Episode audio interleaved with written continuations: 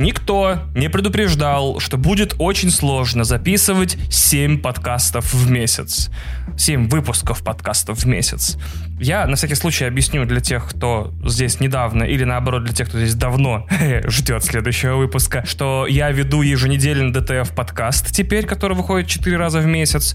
У него теперь благодаря кинопоиску еще два специальных дополнительных выпуска в месяц. И мы с Пашей Пивоваровым пишем раз в месяц наш любимый маленький подкаст «Что было раньше», где пересказываем э, старые сериалы, игры и все остальное. Все эти решения были приняты мной в результате состояния продуктивной паники. Так вот я назову. Типа, мне очень срочно нужно было что-то делать. Желательно, чем больше, тем лучше, чтобы, а, не сойти с ума, и, б, чтобы, ну, что-то делалось, чтобы что-то происходило, какие-то вещи, которые будут отвлекать меня от желания, например, свернуться в тако э, с человеком. Тако с человечиной, это человек, завернутый в одеяло, на диване, и, и ничего не делать никогда, просто листать телефон и, не знаю, апокалиптично смотреть в окно. Как я могу смотреть в окно, лежа на диване, завернутый в одеяло? Ну, вот такие чудеса эквилибристики пришлось бы проявлять. Мне, тем не менее, все очень нравится, все эти проекты великолепны. Я ни во что не влез зря, у меня нет такого ощущения. Я не жалею ни о чем, как завещал Тимати, ведь, милая, ты мне все простишь потом.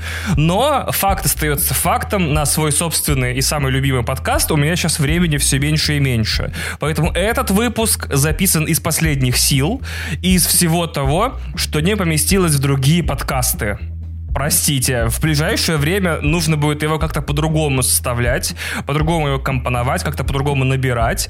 Э, скорее всего, для вас он не изменится вообще никак. Он изменится скорее для меня, то есть я как-то буду по-другому собирать в него какие-то вещи, которые хочу рассказать.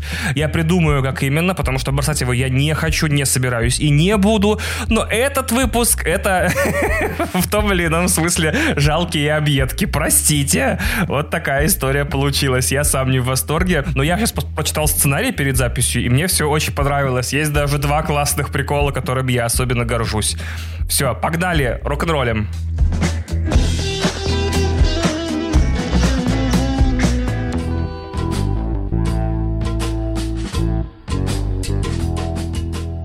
Значит,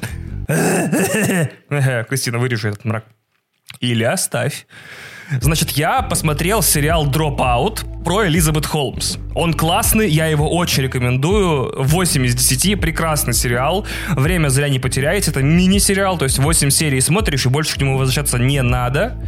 А, тем не менее, Элизабет Холмс, да, главная героиня сериала, это не родственница Шерлока Холмса, как могло бы показаться. Давайте я чуть-чуть подробнее на ней остановлюсь. Элизабет Холмс — это женщина, которая существует на самом деле, то есть это реальный персонаж, и сериал основан на реальных событиях даже слишком реальных.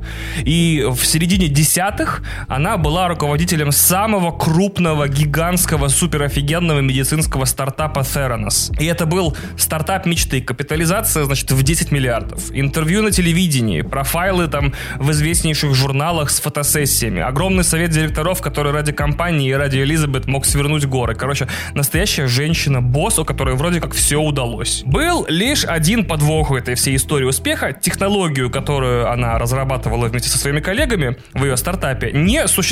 То есть идея была сделать э, систему полного, клинического, суперподробного, мега офигенного анализа крови по одной единственной ее капле.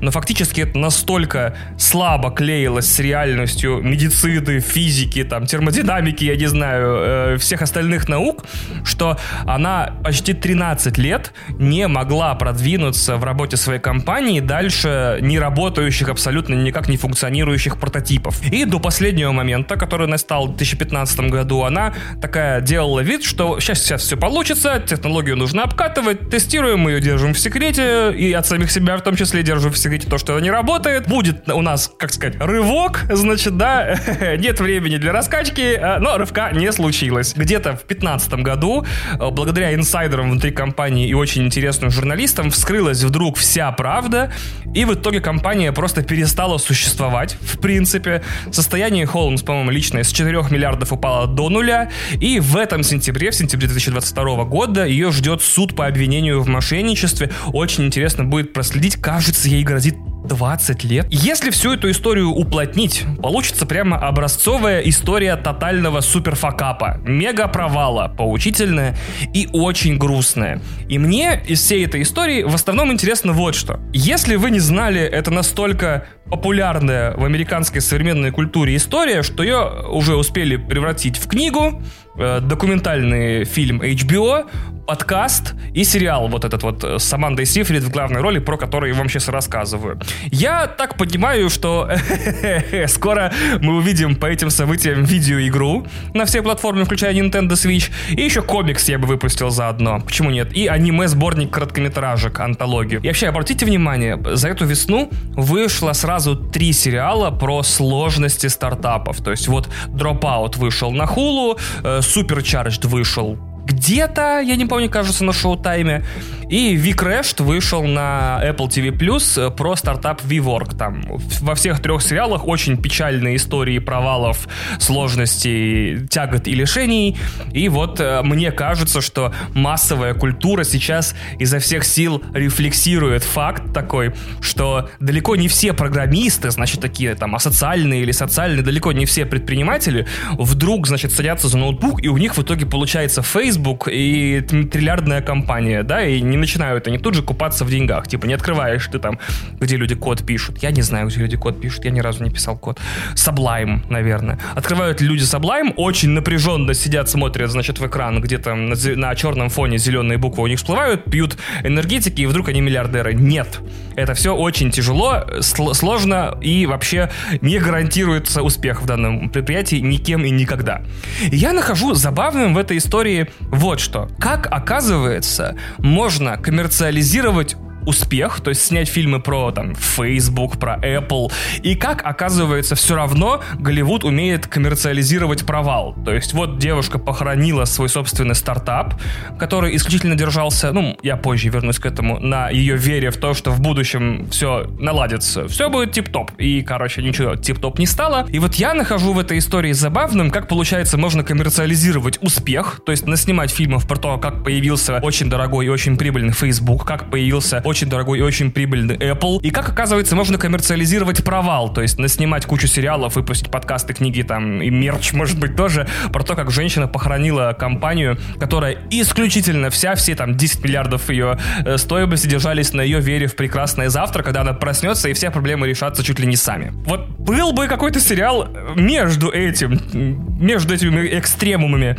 Просто сериал про компанию, у которой все нормально, без потрясений, типа все работают работают с 9 до 5, там выходные у них, праздники, корпоративы, новогодние вечеринки, все очень базово и вообще ничего не происходит годами. А, блин, блин, взял и описал сейчас сериал «Офис», да, угу, ладно, окей.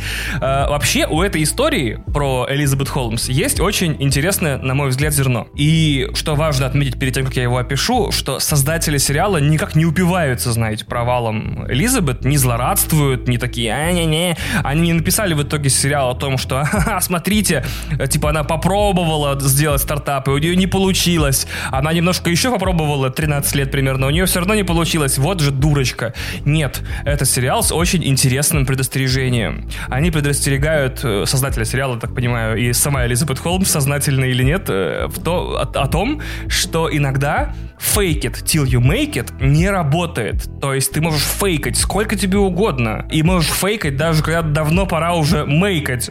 И вот ты вроде как made it, а все равно у тебя все еще фейк. Поняли, о чем я? То есть э, притворяться, э, что у тебя получается до того, как у тебя получится, можно строго ограниченное количество времени, в течение которого можно успеть ну, при, признаться самому себе, что не получается. То есть если ты ввязался в какую-то авантюру и не вывозишь, имеет смысл вылазить как можно быстрее и признавать ошибки. Это называется tyranny of sunk costs, там заблуждение каких-то там потраченных средств потерянных, я не помню. В позапрошлом выпуске статуса Шульман рассматривалось. Потому что вот у истории э, Элизабет Холмс было там дюжина шансов, то есть там 12 шансов на 8 серий соскочить, все свернуть, все закрыть, перед всеми извиниться, вернуть деньги, сохранить репутацию, начать все заново в другой сфере. Но она такая, нет, топим до конца, просто ролим.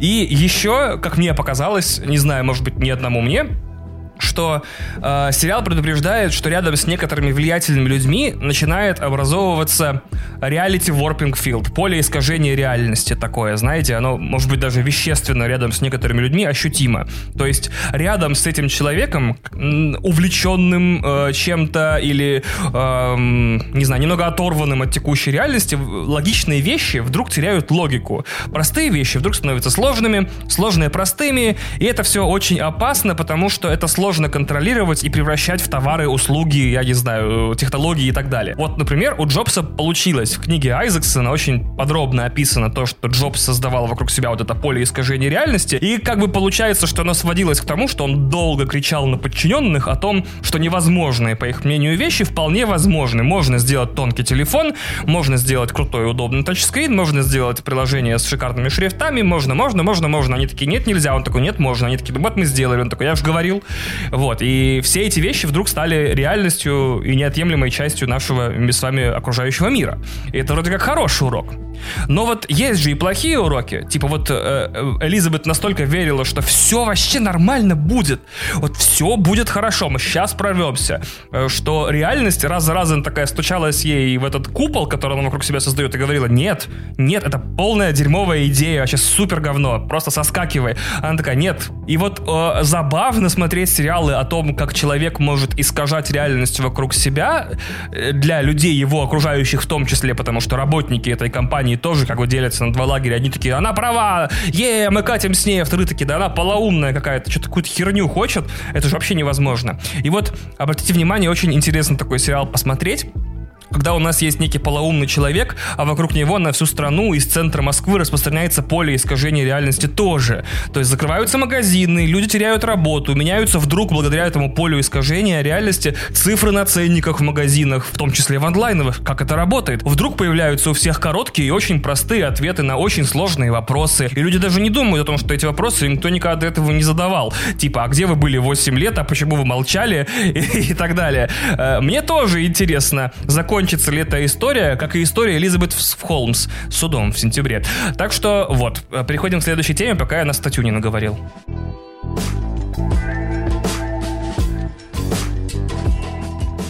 Сравнительно под радарами прошел э, для вас ну не для меня явно, сериал Токио Вайс, по-моему, Полиция Токио или Токийская полиция, это не аниме, это просто HBO каждый год, на самом деле, мало кто об этом знает, HBO каждый год, примерно вот в течение весны и лета, выпускает дюжину очень крутых сериалов, которые как будто никто не замечает. Они как будто пролетают под радарами всяких зрителей, критиков и так далее, хотя это всегда очень взрослые, очень классно написанные, очень офигенные сериалы там про бандюков и полицейских и про все остальное. И мне каждый раз хочется их так или иначе подсветить, чтобы усилия компании и создателей сериалов не пропадали даром. То есть вы можете за любой год открыть э, календарь премьер HBO где-то вот за весенний, летний сезон и найти там просто сокровища сокровищ, я вам гарантирую.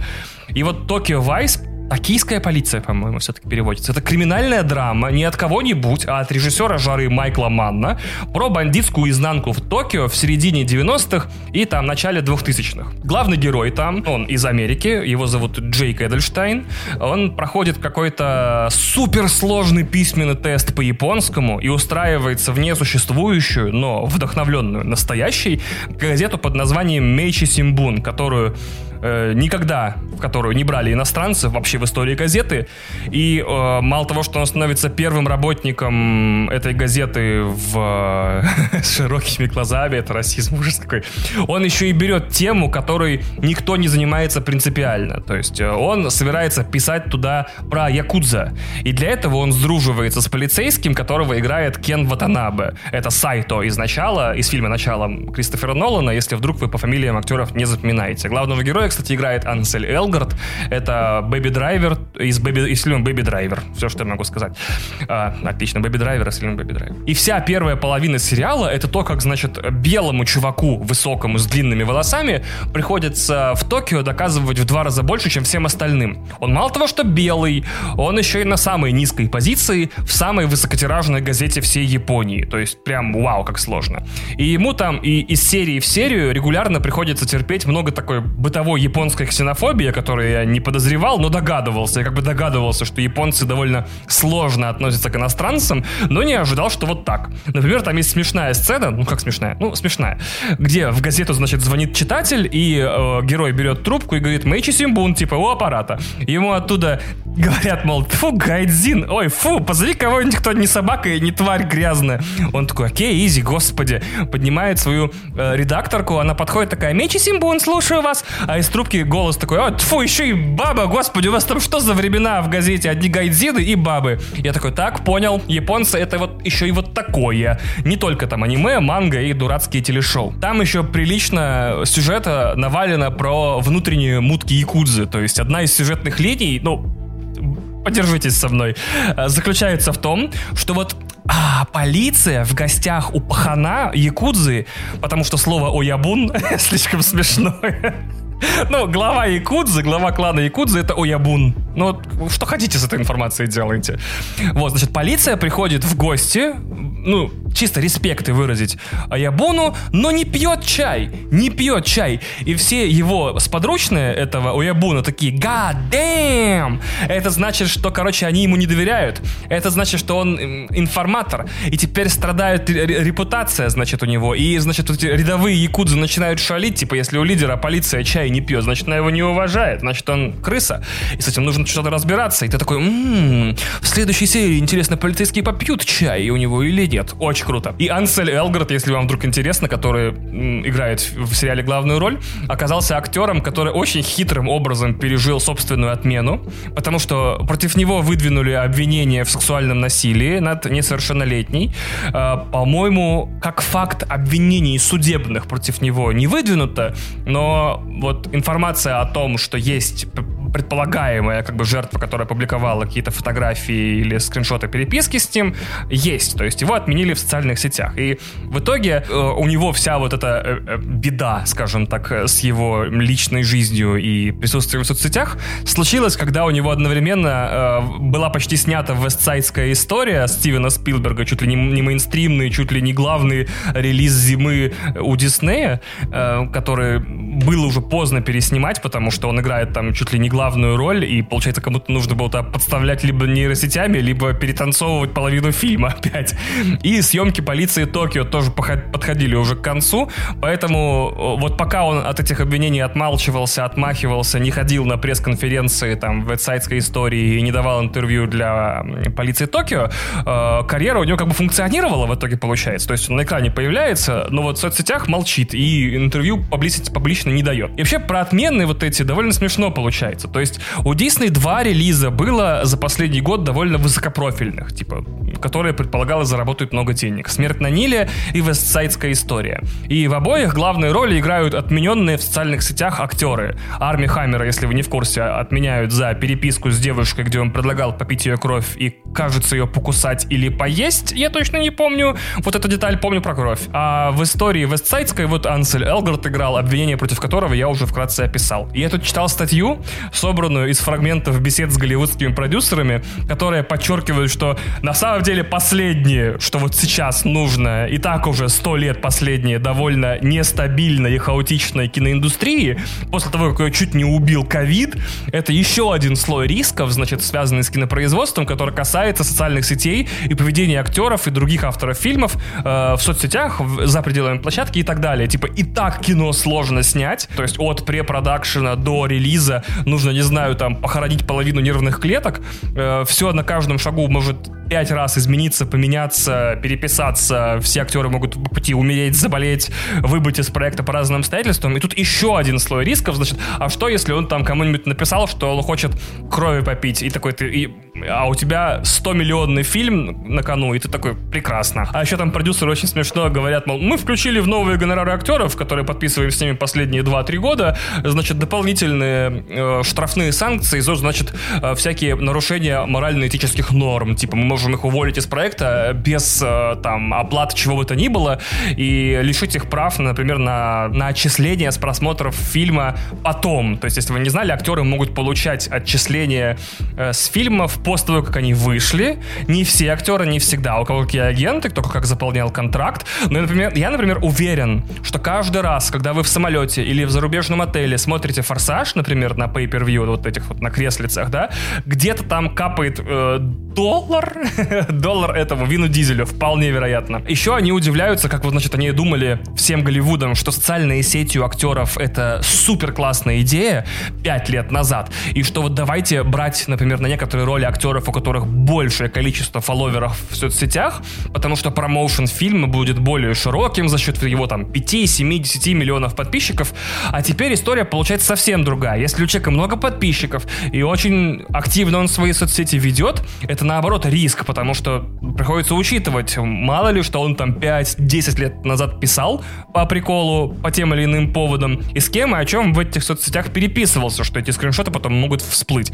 Короче говоря, очень забавно следить за тем, как Голливуд адаптируется к новым условиям, когда, значит, э, люди изобрели возможность сделать скриншоты переписок, вот, но будем следить за этой историей дальше.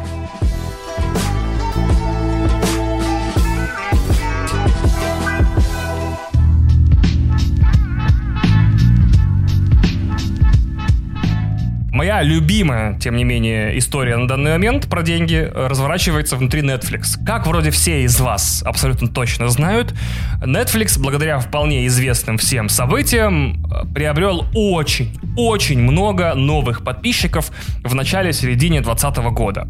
Потом, благодаря разным другим событиям, как, например, то, что первое событие немножко сошло на нет, он потерял некоторых из них и к концу финансового 2021 года, то есть к весне 2022 подошел с неутешительным неутешительными финансовыми результатами, не фатальными, но неутешительными, просто с меньшим количеством подписчиков. Точнее, с более медленным их ростом. В итоге акции Netflix слегка дипнулись, то есть чуть-чуть просели, закупаемся пацаны, фиксируем прибыль. В итоге, ну, или девчата, девчата тоже могут быть инвесторами.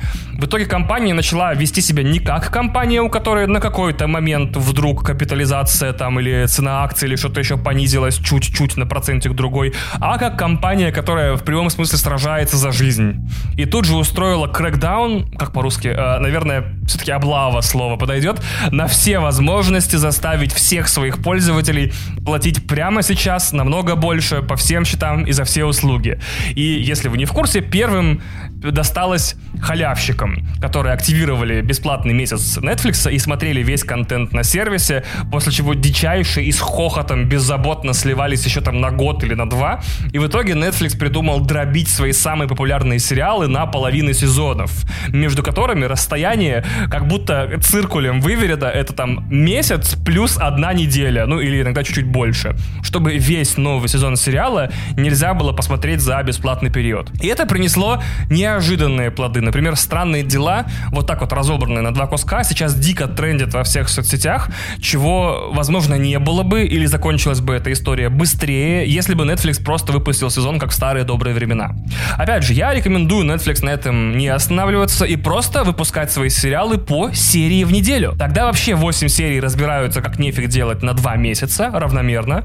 И, значит, каждую неделю э, у вас и шум в соцсетях, и фотки, и тиктоки, и рилсы, и шорты, и что хочешь вообще. Вторая штука, которую придумал Netflix, это театральные премьеры. Теперь Netflix некоторые свои высокопрофильные, супердорогие фильмы собирается крутить в кино перед тем, как опубликовать релиз в онлайн-кинотеатре. Рекомендую тут тоже, так сказать, не делать полумер и сделать окно между релизами, значит, в кино и на сервисе в 90 дней, а еще заодно и DVD с блюреями выпускать, чтобы как старые добрые. Третьим стала известная идея Netflix, которая уже неоднократно в прессе появлялась, заставить пользователей доплачивать за членов семьи, которые пользуются услугами не из дома.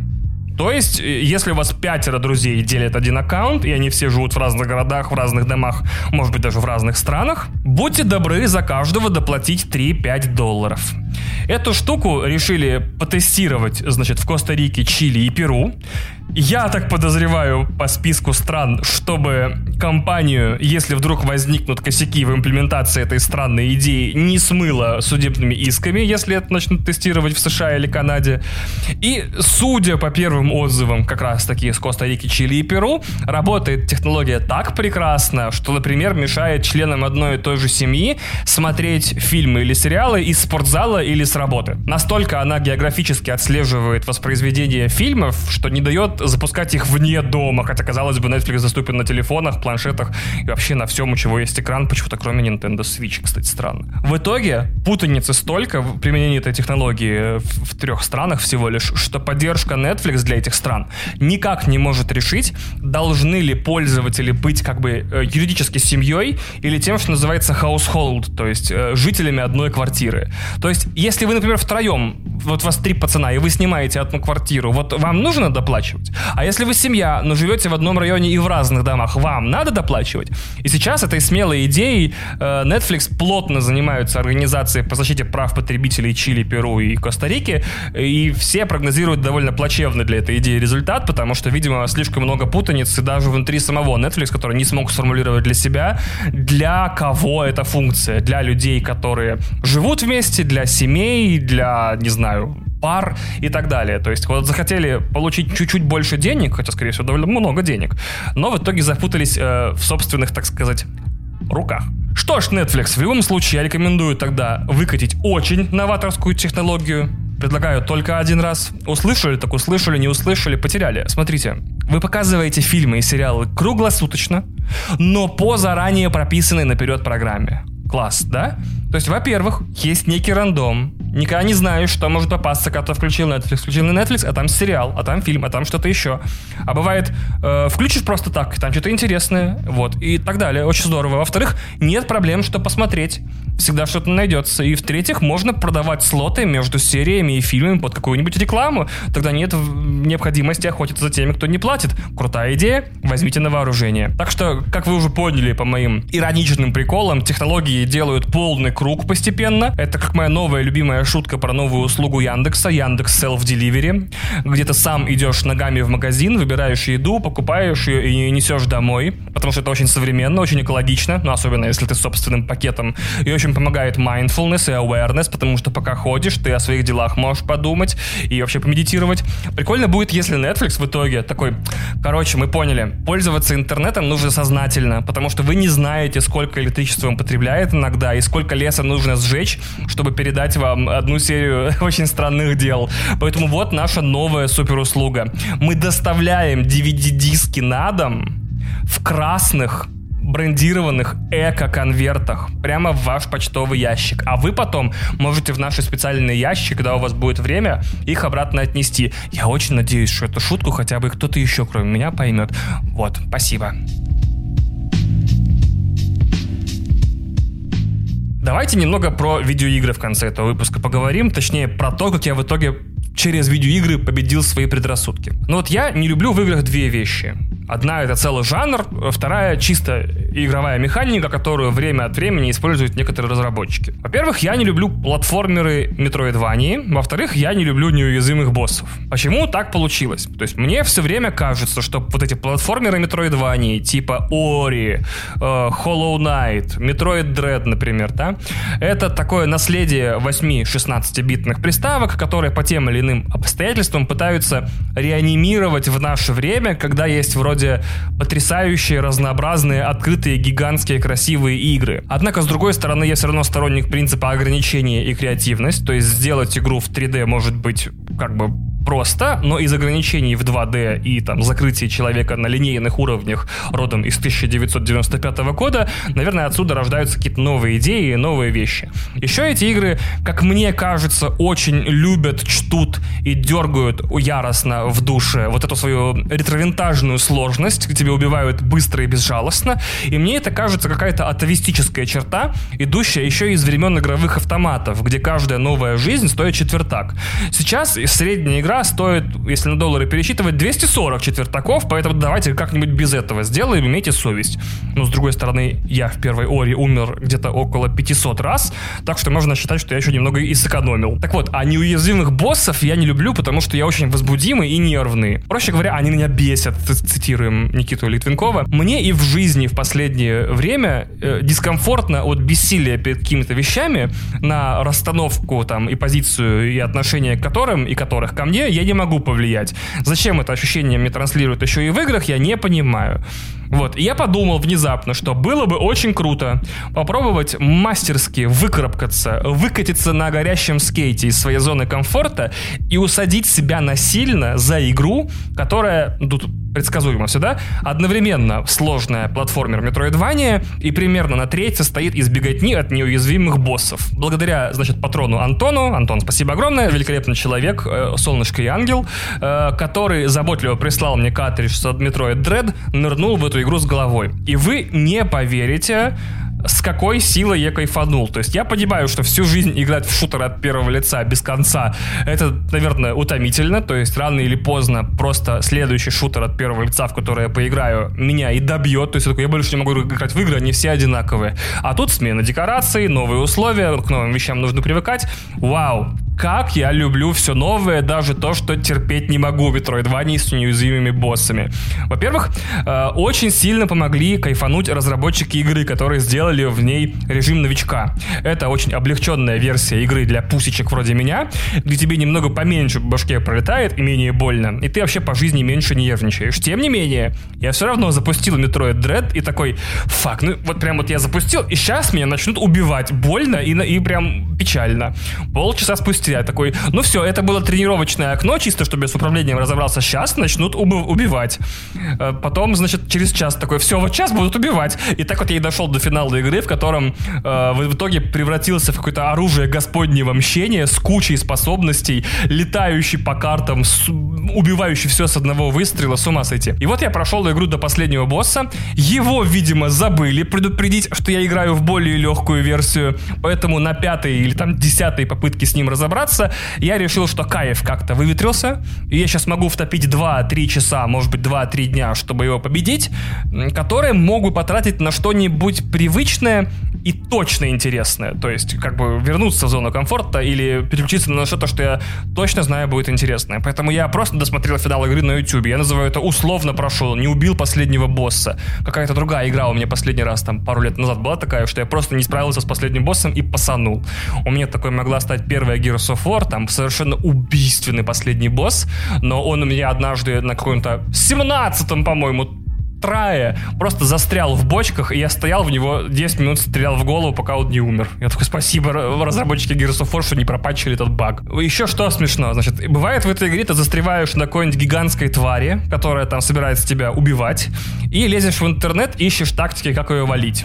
И там описание очень базовое, типа надо делать вот так и вот так. На этой фазе бежим сюда, на этой фазе есть вот особенность, нужно забегать сюда, здесь кнопку нажимаем, бэм, готово. И после этого босс проходится через одну-две максимум три попытки, потому что ты за предыдущие попытки уже как-то понял, потом в тактике что-то дочитал и знаешь, чего ждать и как действовать. По классическим понятиям геймдизайна, босс — это экзамен на освоение механик. То есть ты получил возможность бить кулаком в лицо, вот тебе босс, который проверяет, точно ли ты понял, как это делать. Получил способность, условно говоря, летать, становиться невидимым, не знаю, подкатываться, танцевать сальсу. Босс точно будет летучий, подкатывательный и танцующий сальсу. И тебе придется освоить эту механику, даже если ты от нее не особо в восторге. Так вот, получается, эти тактики на YouTube, которых я насмотрелся так, что у меня до сих пор в рекомендациях иногда стратегии на каких-то боссов игры, это типа шпаргалки к экзаменам. То есть, короче, чтобы этого босса быстро завалить, нужно стать тут, пострелять тут, потом на этой фазе перекатываемся, вот так, вот так, вот так. Я такой, о, спасибо.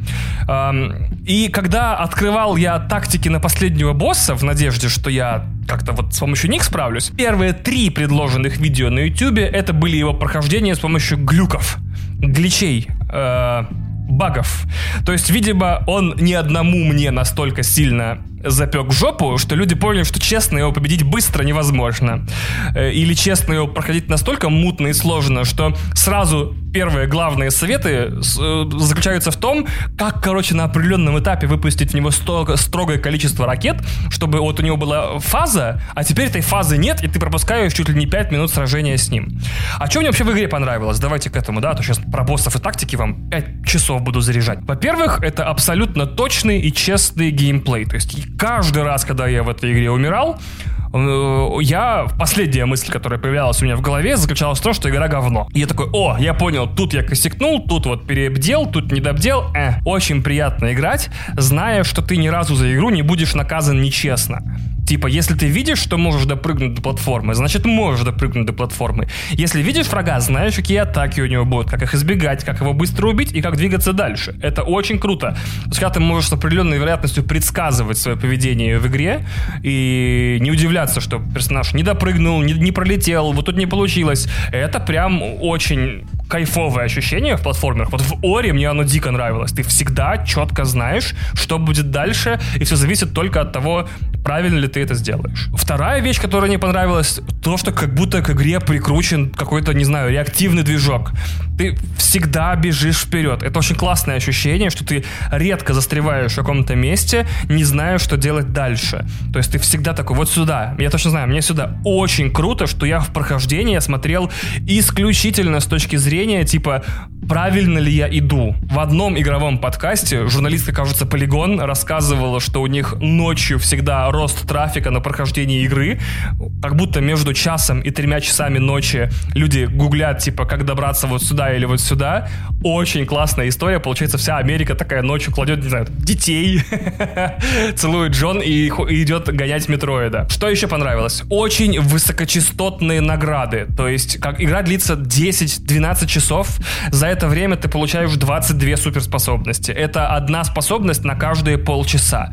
То есть ты играешь в игру, и тебе всегда кайфово. Ты получил новую способность, научился ее применять, использовал ее, чтобы добраться до следующей. И там тебе вау, сказали теперь, ты умеешь вот так. Ты такой, гад, damn, и теперь вот так умею. И ты используешь эту способность, чтобы добраться до следующей. Так 22 раза, там, с перерывами на боссов и всякое такое. Наверное, из этой всей истории с Metroid Dread я должен усвоить вот такой урок. Залезай в штуки, которые не любишь, которые отпугивают, чтобы понять, что вообще все страхи и предпочтения людей это вещи довольно условные. То есть э, я буквально в одном шаге, чтобы не начать слушать дискографию Ольги Бузовой, просто чтобы знать, насколько там все хорошо или плохо, но при этом мучить себя не нужно. И нужно помнить, что в игры человек играет прежде всего, чтобы кайфовать. Я играл в Metroid Dread, чтобы кайфовать. Я кайфовал, когда кайф кончился, я вышел и успокоился. Вот такие жизненные уроки дают иногда игры на Nintendo Switch. Я знаю, что существует группа людей среди слушателей этого подкаста, которые ждут, пока я начну играть в Hollow Knight, но нет, ребята, простите, я пока пас. Есть во что я пока пас. Это фрукт такой. Извините, ребята, я пока пас, я не могу играть в игры. У меня листики. Вот. А на этой чудовищной ноте я закончу этот чудовищный выпуск. Следующий будет намного лучше, я вам обещаю. Люблю вас, как не знаю кого. Вы все прекрасные люди. А в разрыве танцполов звучит Классная песня, я не знаю пока что поставлю, но что-нибудь клевое поставлю. Блин, Кристина, давай что-нибудь клевое поставим. Tengo la mirada pendiente a tu movimiento, huele a goma quemada, la furia de una palusa por dentro, me hierve la sangre sin acento americano, vengo de una peli de navajeros muy cabreados, paso de tu Gucci, a mí dame mi capucha, tú no compras tucci, ni rompiéndote la hucha porque soy la boca abierta de cansancio de MacGregor cuando Cavi tiene toda su fuerza puesta en su cuello, valórame, ya que me encanta esa sensación, estoy a tope, men, muy colocado en mi habitación, esto es lo que sé hacer, dejar la base sin argumento Yo no pierdo el tiempo, esto es lo que pasa si me caliento. Dámelo, dámelo, dame de ese trago Que esta noche vamos a beber como condenados. Está todo pagado, mis hermanos Partiéndonos la madre en un garito mexicano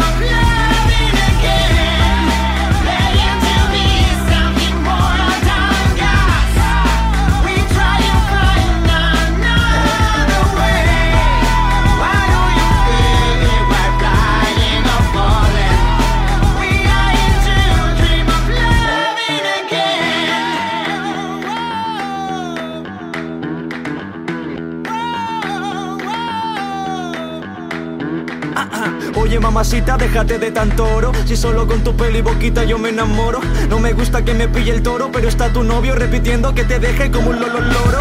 Me ha tocado el pavo más pesado, pero tú me tienes colado. Porque solo hay una forma que tú me has mirado. Mi cabeza tiene todo el cuento montado. Yipi, yo, Estoy oliendo alcohol desde antes de a tope, pero me duele el querer. Me la apela todo como debe de ser. Dámelo, dámelo, dame de ese trago. Que esta noche vamos a beber como condenados. Está todo pagado, mis hermanos, partiéndonos la madre en un garito mexicano.